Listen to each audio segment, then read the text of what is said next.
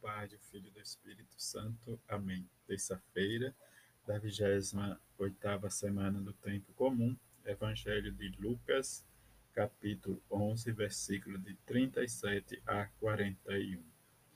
Naquele tempo, enquanto Jesus falava, um fariseu convidou-o para jantar com ele. Jesus entrou e pôs-se à mesa. O fariseu ficou admirado ao ver que Jesus não tivesse lavado as mãos antes da refeição. O Senhor disse ao fariseu: Vós, fariseus, limpais o corpo e o, o copo e o prato por fora, mas o vosso interior está cheio de roubos e maldades. Insensatos! Aquele que fez o exterior não fez também o interior? Antes dai esmola do que vós possuís, e tudo ficará puro para vós. Palavra da salvação, glória a vós, Senhor. Depois de celebrarmos a solenidade da Imaculada Conceição Aparecida, vivenciar nossa experiência e nossa devoção à Mãe de Jesus e testemunhar a nossa fé no Evangelho de seu Filho.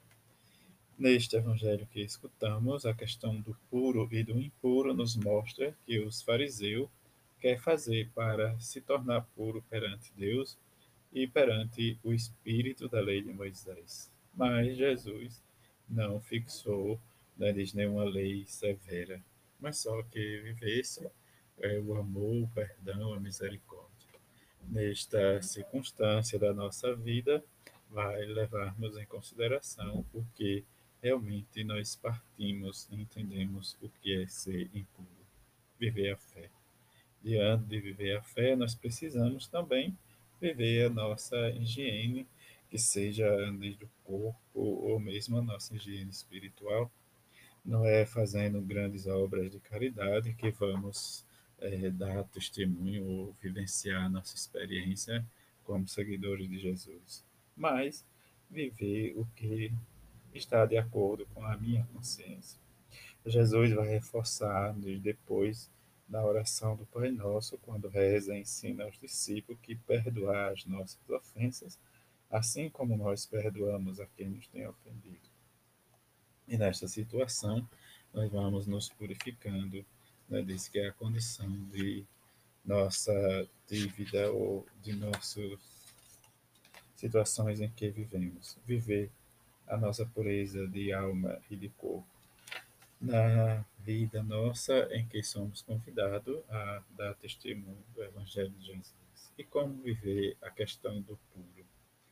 Em que lembremos que muitas vezes precisamos de orientações, de viver um aspecto mais seguro da nossa vida. Mas a prática do amor ou como nos estimula o amor para com o outro, a reparação e nos torna mais pessoas dignas de comparecer diante de Deus, porque Deus é que faz o nosso julgamento. Mas a nossa consciência vai nos mostrando e dizendo que precisamos estar em sintonia com o Evangelho de Jesus.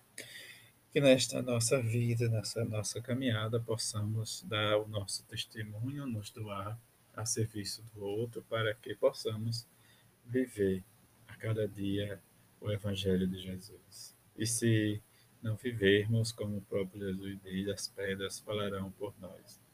Que a bem-aventurada Virgem Maria e São José nos ajude cada vez mais a vivermos a nossa esperança, o nosso amor para com o Evangelho, para com o próximo. Vivamos e tenhamos essa esperança. A todos uma feliz terça-feira. Fique em paz.